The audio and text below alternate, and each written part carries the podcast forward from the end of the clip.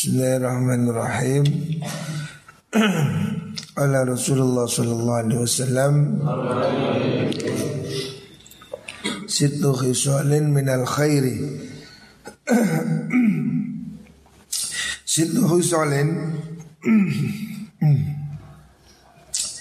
Sittu khisalin utawi enam pira-pira perkara.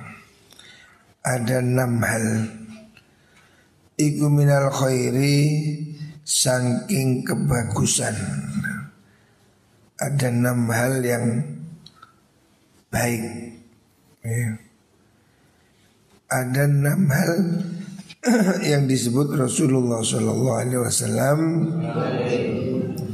sebagai bagian penting dari perbuatan baik.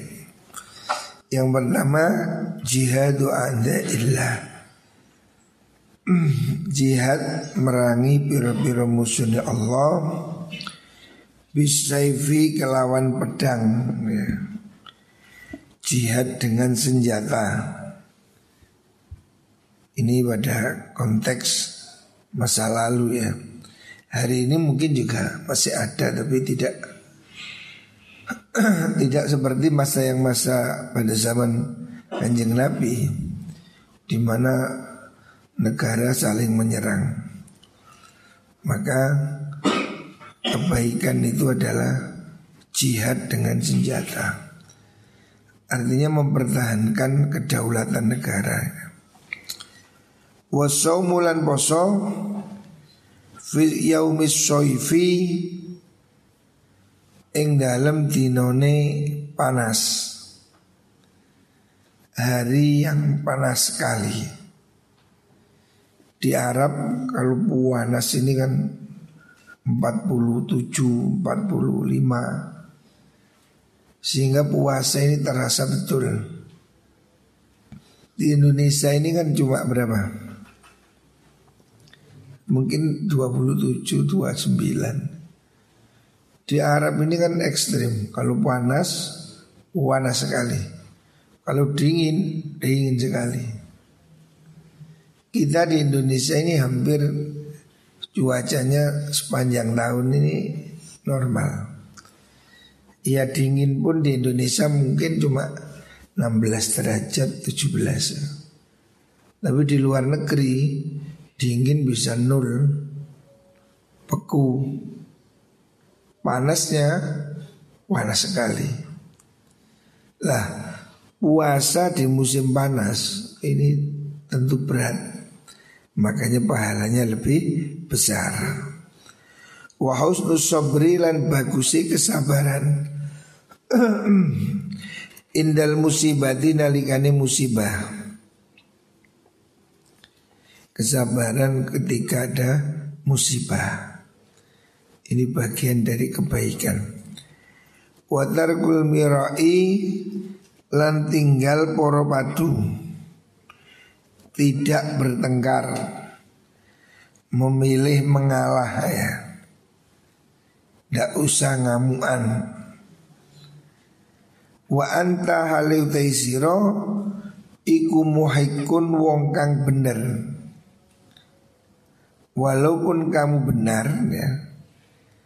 Rasulullah Shallallahu Alaihi Wasallam menganjurkan tidak perlu bertengkar. Walaupun kita benar, apalagi salah ya. Benar pun tidak perlu marah. Rasulullah menginginkan kita ini hidup rukun. walaupun benar, walaupun tidak salah, tapi lebih bagus tidak usah bertengkar. Wa takbirus sholati lan moco takbir sholat Fi yaumil ghaimi ing dalem Dinone mendung hari gelap maksudnya. Artinya segera melakukan sholat Kalau hari hujan mendung ya Segera Buat tabkir ya tabkir Tabkir itu cepat ya, tabkir. Al-mubadarah bersegera melakukan sholat fi yaumil ghaimi di hari yang gelap mendung. Wa husnul wudu ilan bagusi wudu fi ayyamis syita'i piro-piro dino adem. Ya. Seperti saat ini kan agak dingin. Wudhu tetap dilakukan dengan sempurna. Musim dingin kita wudhunya tetap dengan baik ya. Tapi dingin kita kan belum terlalu dingin ya. Dingin di luar negeri bisa sangat dingin ya. Wudhu bisa Saya pernah wudhu yang dingin ya. Di mana Di Turki Dingin Ini pegang air kayak pegang es. Itu kan wudhu menjadi mengerikan. Pegang aja sudah rasanya kok nyetrum banyu nih. Cong-cong gitu. Lah orang yang bertahan wudhunya tetap sempurna walaupun cuaca dingin ya, itu termasuk pahala yang besar. Rawahul Baihaqi.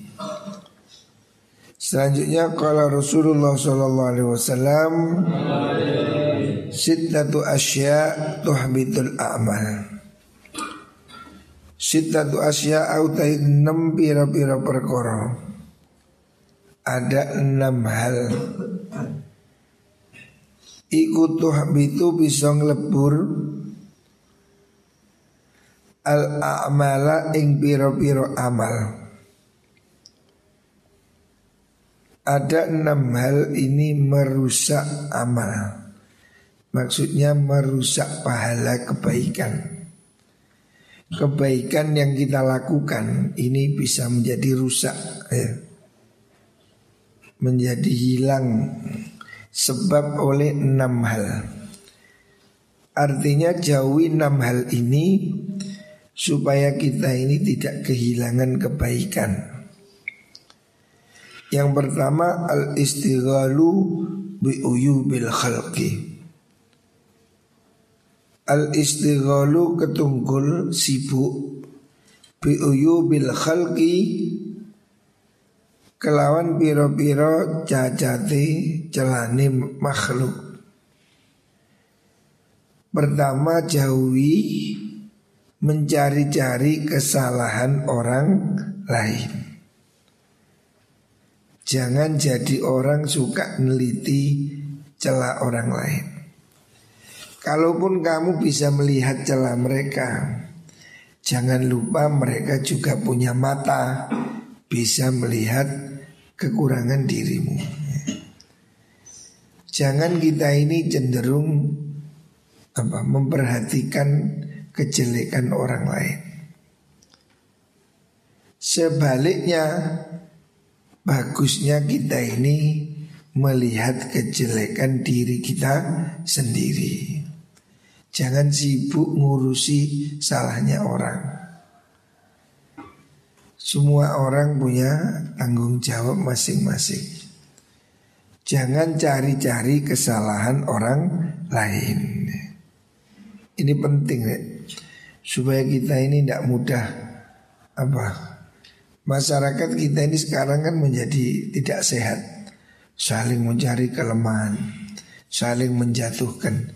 Ini tidak sehat ya. Sebaiknya orang itu cukuplah kita cari kesalahan diri kita sendiri. Tidak usah cari-cari kejelekan orang. Diri kita ini jeleknya banyak kok ya. Kita ini manusia biasa Pasti kesalahan kita juga banyak kita punya mata, orang lain juga punya mata. Kalau orang lain kita melihat kesalahan orang, orang lain juga bisa melihat kesalahan kita. Makanya tidak perlu cari-cari kesalahan orang lain. Wakoswatul kolbi yang kedua yang buruk itu koswatul kolbi atau seati Hati yang tidak bisa menerima nasihat hati yang membatu ya. Ini penyebabnya karena tidak mau ngaji. Orang ini kalau masih mau ngaji, hatinya pasti hidup ya. Orang yang hatinya hidup artinya dia masih punya telinga yang mau mendengar kebaikan. Tapi kalau orang sudah hatinya mati, udah nggak ngereken, dijak ngaji nggak mau, diajak jemaah susah, sulit menerima kebaikan. Hatinya supaya tidak keras, bagaimana? Perbanyak zikir pada Gusti Allah. Yang kedua, hadirlah majelis ilmu. Kata Imam siapa? Luqmanul Hakim, mendekatlah kau pada ulama karena Allah akan menghidupkan hati yang mati dengan cahaya ilmu. Ngaji ini salah satu hal. Orang kalau sudah nggak ngaji, hatinya semakin keras, semakin keras, sulit diajak kebaikan. Kalau sudah membatu, miska mempanis, dalil nggak ada artinya sudah keras. Makanya harus dijauhi. Selanjutnya wahubbud dunia. Penyakit yang merusak itu hubbud dunia, cinta dunia. Cinta dunia ini raksu kulli khati'ah. Dosa-dosa kesalahan ini puncaknya ya bermula dari cinta dunia. Murid bisa berkhianat pada guru Ya karena cinta dunia. Nabi Isa pernah mencontohkan Punya santri yang setia Santri yang biasa ikut perjalanan Nabi Isa Tapi dia punya hati cinta dunia Akibatnya ya hancur ya. Nabi Isa jalan ngejak santrinya ini. Uji kesetiaan. Sudah sampai satu tempat Nabi Isa wudhu sholat. Bekalnya disuruh jaga santrinya ini. Habis sholat ditanya mana roti saya? Tidak tahu. Loh roti di situ tadi? Tidak tahu. Jadi ente dong santri cinta dunia. Jadi koruptor. Bahaya nih jadi sifat cinta dunia ini membuat seorang murid menjadi pengkhianat. Nabi Isa pernah kecewa dengan santri macam begini. Jadi dia itu punya roti, ditinggal sembahyang hilang. Loh, santri ini takoni siapa yang bawa roti tadi? Tidak tahu. yang makan siapa? Tidak tahu. Loh. Ini bahaya santri kalau sudah kena penyakit korupsi ini bahaya ini menjadi musuh. Nah bisa kecewa untuk apa kamu jadi santri kok masih nyolong. Tapi Nabi Isa ingin menguji seperti apa sih kejelekan orang cinta dunia, orang kedunian itu. Akhirnya Nabi Isa berdoa ngambil batu tiga, tiga bung, tiga genggam. Didoakan oleh Nabi Isa. Ya Allah jadikan batu ini emas. Nabi yang doa jadi emas batu tiga. Kata Nabi Isa ini ada batu tiga emas jadi emas tiga kilo. Satu untuk saya Satu untuk kamu. Satu tak berikan orang yang mencuri roti saya. Jawabnya apa? Saya. Deh. Barang ketika emas baru ngaku. Saya yang nyolong ini koruptor jadi gara-gara cinta dunia Guru ini diakali. Ini makanya harus hati-hati ya. Kamu harus menghilangkan penyakit tamak di hatimu. Murid bisa ngakali guru nih Nabi dulu aja cerita namanya sahabat siapa? Sa'labah. Juga begitu. Miskin, kere Minta didoakan Nabi saya ingin kaya. Nanti kalau kaya, kaya saya mau nyumbang. Saya mau sedekah Begitu kaya Bleset Gak sembahyang Gak jumatan Sampai Nabi marah Sama dengan Korun Korun asalnya miskin Tapi karena cinta dunia Minta didoakan kaya Didoakan kaya oleh Nabi Musa Ujung-ujungnya menjadi pembangkang Akhirnya sampai melawan pada Nabi Musa sehingga ditenggelamkan oleh Allah. Nabi Isa juga punya cerita begitu. Jadi kasus santri menjadi koruptor ya ada sejak zaman dulu. Penyakit apa? Penyakit cinta dunia. Akhirnya Nabi Isa kecewa sekali sama santri ini. Ya sudah kata Nabi Isa, kalau kamu yang mencuri kamu nggak layak jadi santri. Tiga bongkah emas ini ambil semua. Sudah, saya tinggal kamu manusia tamak. Nah, ditinggal sama Nabi Isa. Dia senang dapat tiga butir emas, tiga kilo. Di gudang-gudang. Eh, oleh emas telui. Tiga kilo, seneng-seneng. Datang rampok dua orang.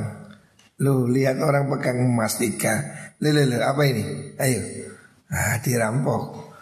Tapi karena dia ini orang licik, dicincai, dicincai ya, dibetung. Sudah begini aja, jangan dirampok, saya jangan dibunuh. Ini mas kan tiga, kita bagi sejak satu satu satu. Agur, ya agur agur. Nah, bodoh gendengi. Istitum sih itu. Tapi masing-masing masih punya niat jahat Wong bodoh seneng dunia nih Karena yang rampoknya tadi Ayo kita rayakan pesta Kita kan punya emas 3 kilo ini Cuel didik buat beli minuman Ya Satu orang disuruh pergi beli minuman Yang pergi beli minuman punya pikiran jahat Daripada emas 3 kilo Dibagi tiga Lebih baik ini tak belikan racun aja Nanti minumannya saya racun sampai di situ dua orang nanti tewas semua. Saya dapat emas. Ya sudah. Ini cinta dunia menjadi licik.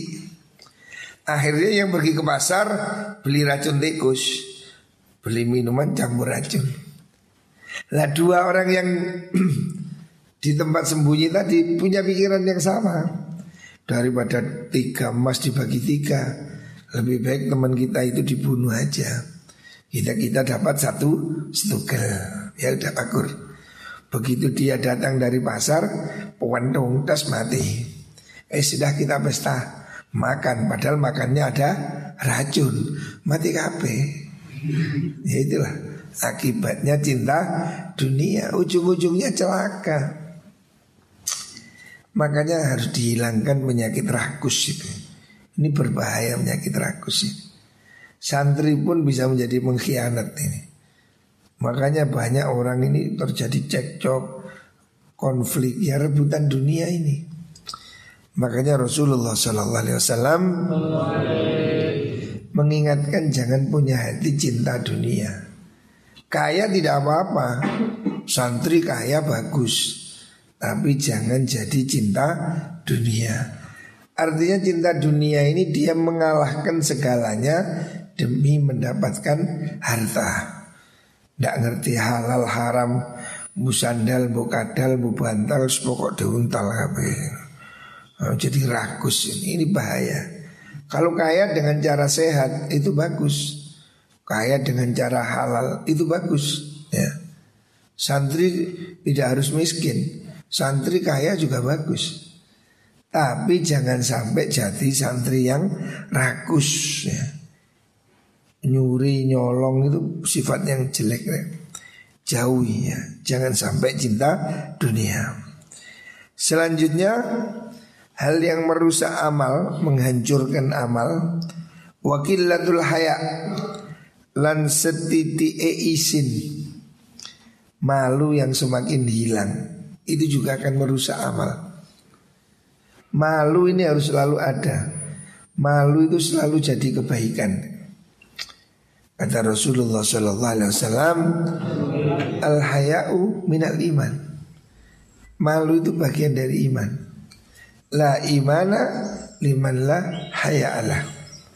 Kalau tidak ada malu, tidak ada iman. Ya. Budaya malu ini penting. Negara-negara maju itu budaya malunya tinggi. Sehingga mereka tidak mau korupsi. Saya pernah tinggal di Inggris tahun 2003 saya ikut pelatihan dua bulan di Inggris. Mereka itu cenderung tertib sekali. Jauh dari kita. Jadi kehidupan transportasi, antri, tertib. Tidak ada orang rebut-rebutan itu. Tertib sekali. Saya ini sering kalau ke mall itu nggak jadi belanja. Karena antrinya banyak.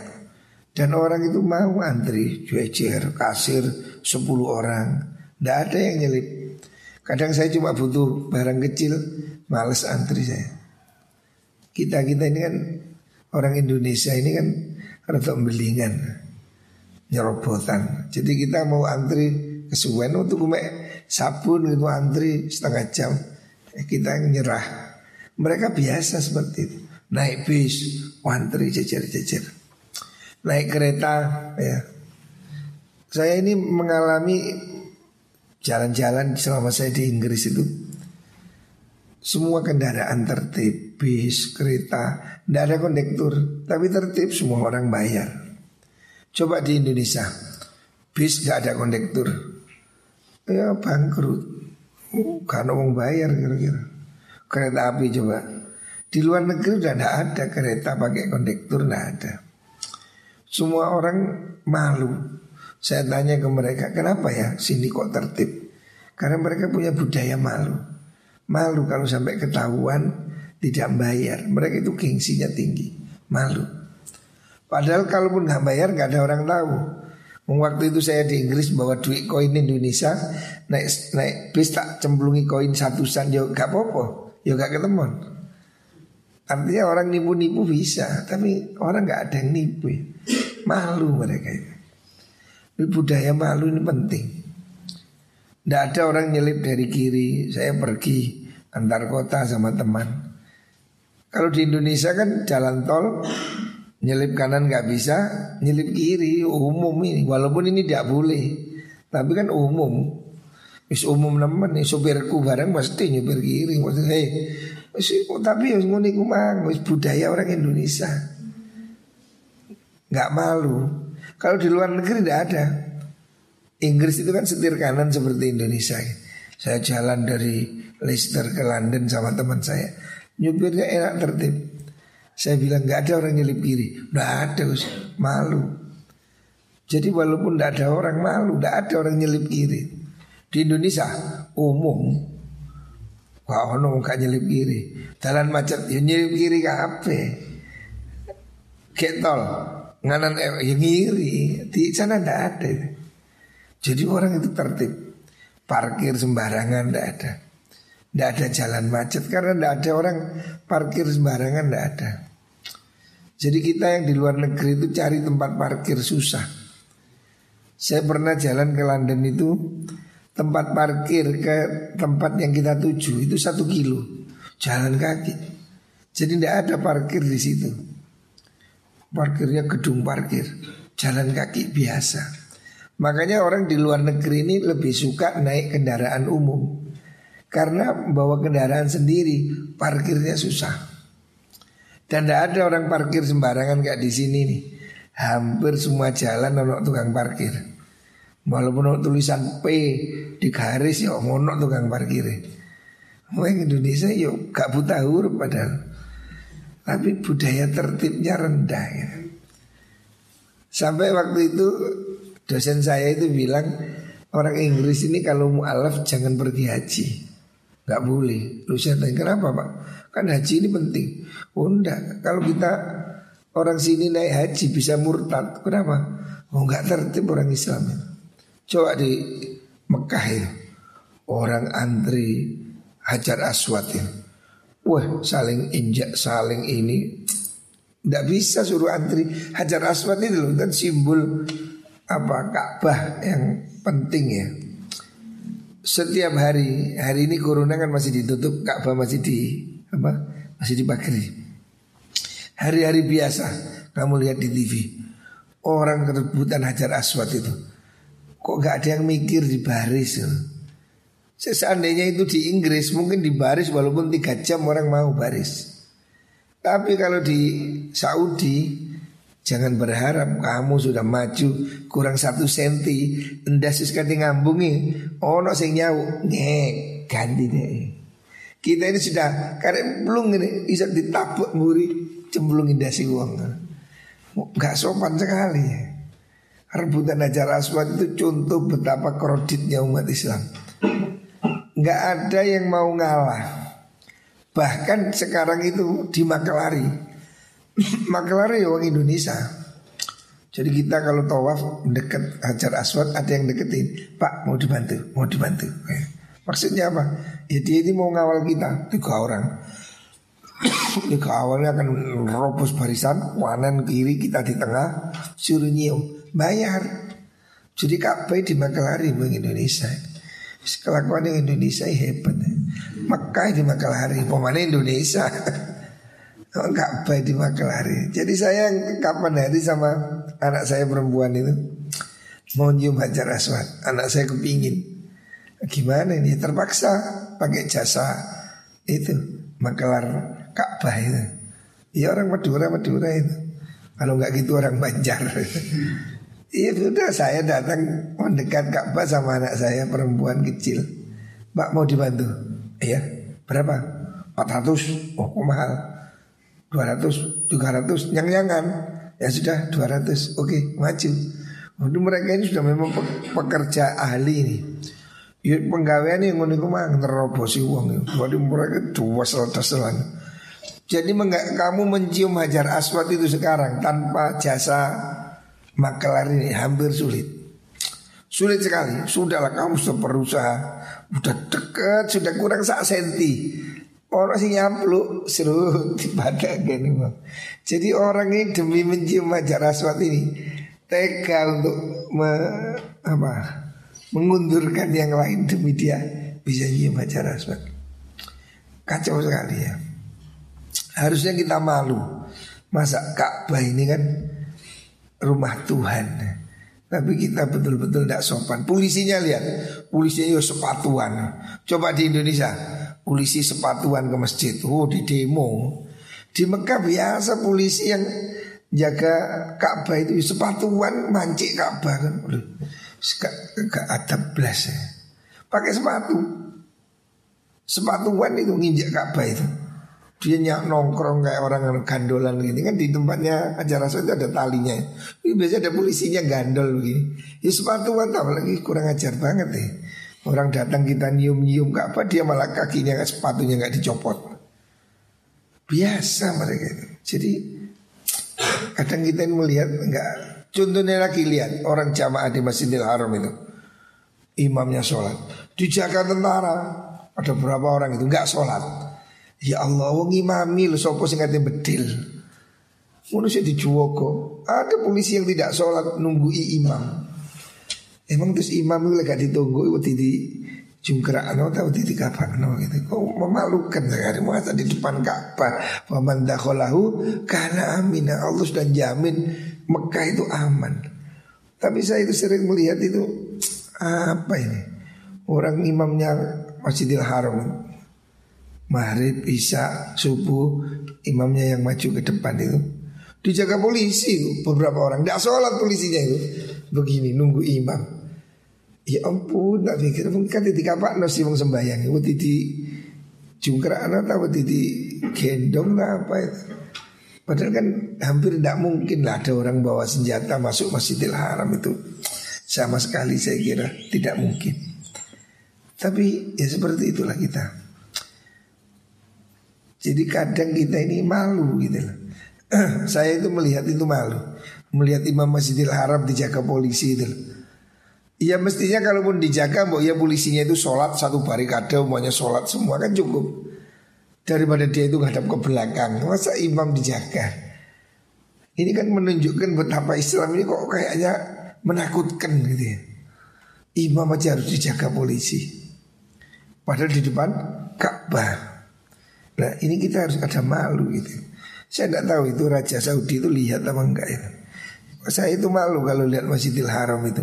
Mana polisi bergelantungan di Ka'bah, mana imamnya dijaga polisi yang tidak sholat.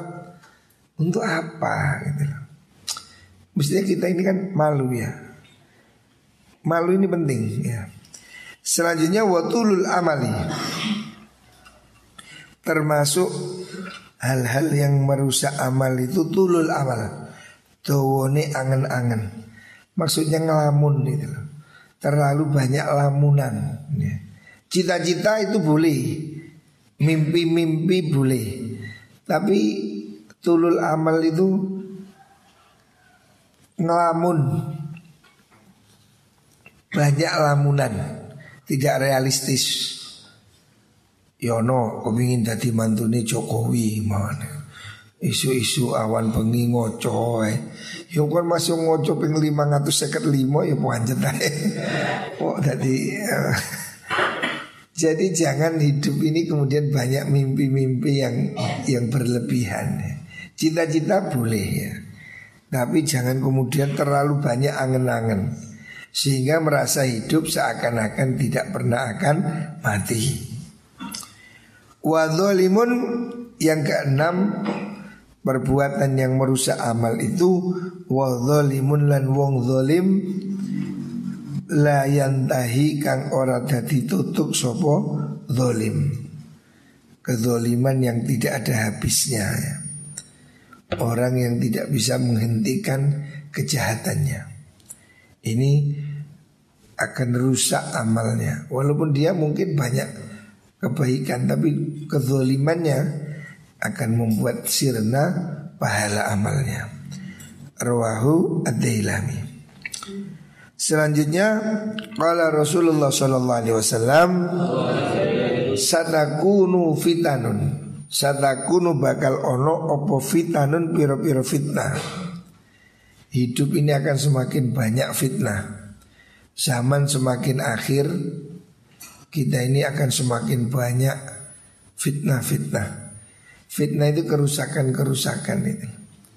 Zamannya akan terus berubah menjadi lebih jelek, orang semakin tidak punya rasa malu, budaya yang semakin tidak apa, tidak tidak berjiwa, tidak bermoral, tidak beragama. Fitnah artinya kejelekan di dunia ini akan semakin terus semakin Dunia ini akan semakin memburuk, memburuk dan memburuk. Al-qaidu fiha khairun min al-qaim.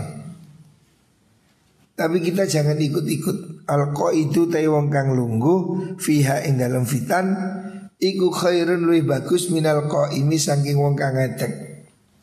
Ini ibarat yang duduk lebih baik dari yang berdiri. Artinya siapa pun yang berusaha menghindar itu lebih bagus. Duduk lebih baik daripada berdiri. Artinya dia yang berusaha untuk diem tidak ikut kerusakan zaman, zaman korupsi, zaman apa ini fitnah maksiat. Yang duduk lebih baik dari yang berdiri. Artinya orang ini yang semakin bisa mengendalikan diri itu lebih bagus ya. Duduk artinya tidak ke mana-mana ya. Jangan ikut-ikutan kalau temanmu maksiat jangan ikut Temanmu korupsi jangan ikut Temanmu apa? Jangan ikut Karena ini memang Orang ini akan semakin lama Kebaikannya akan semakin tergerus.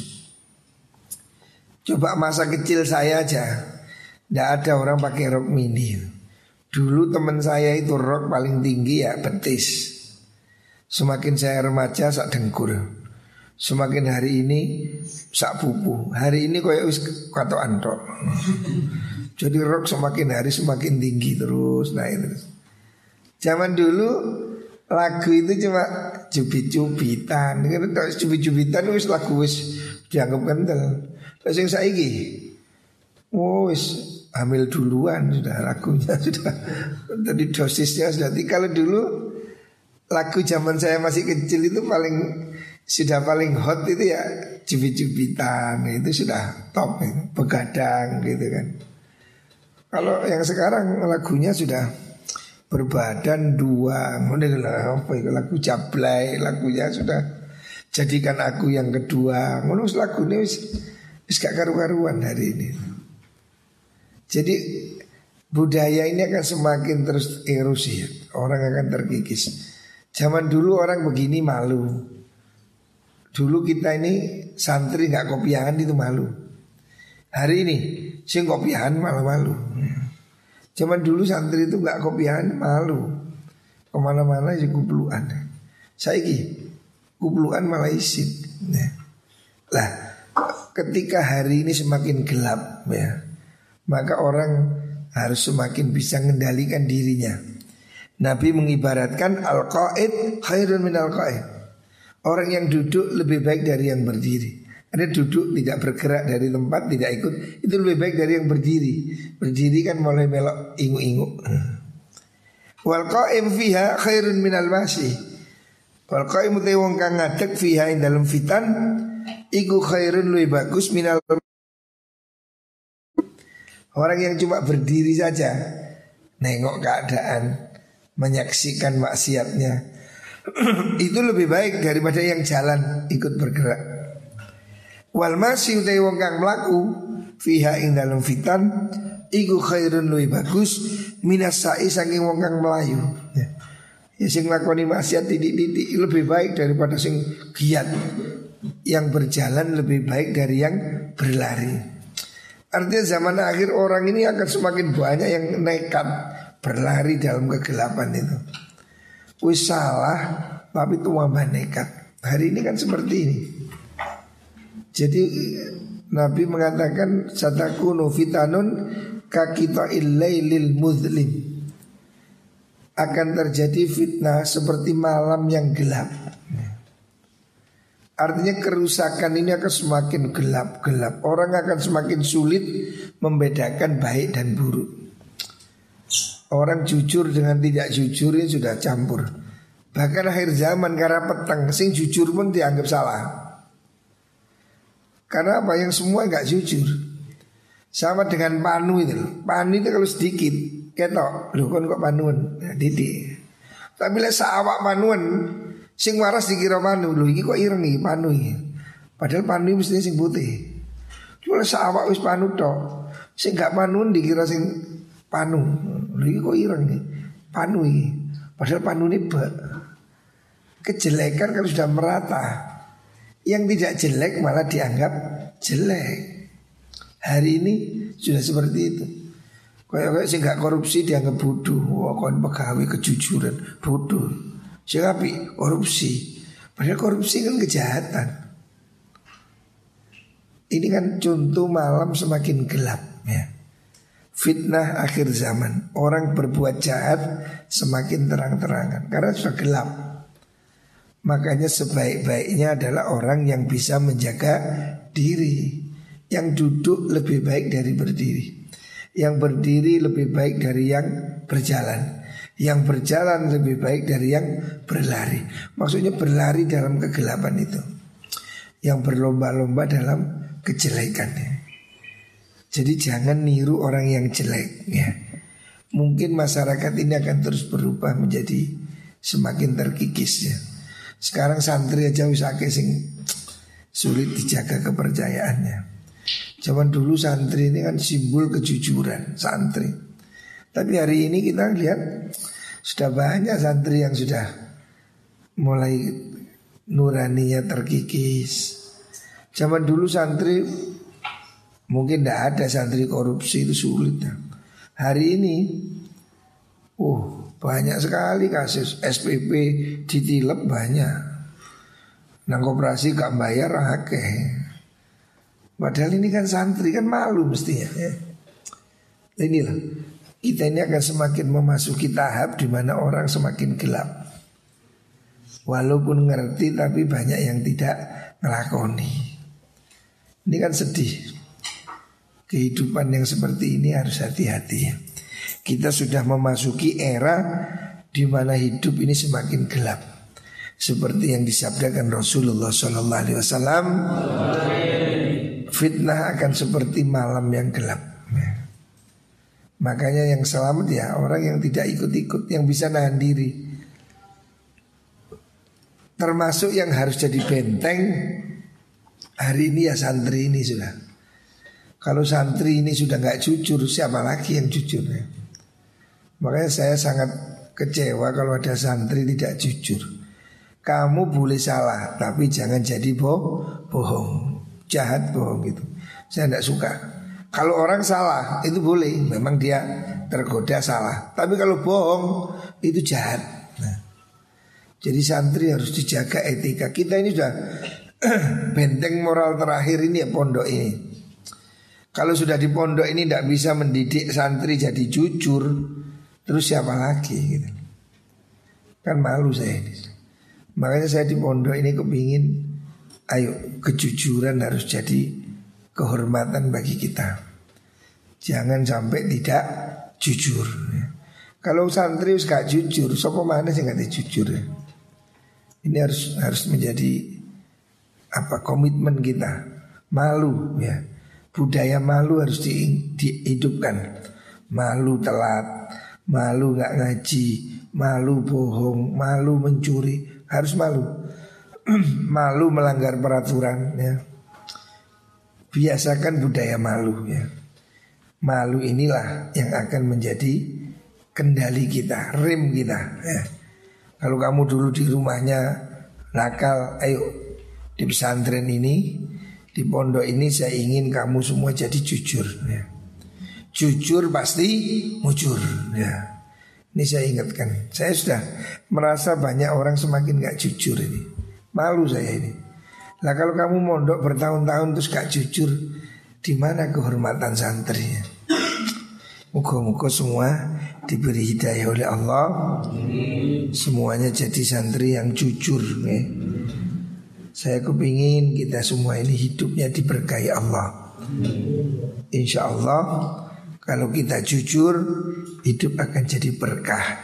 Amin Allahumma amin.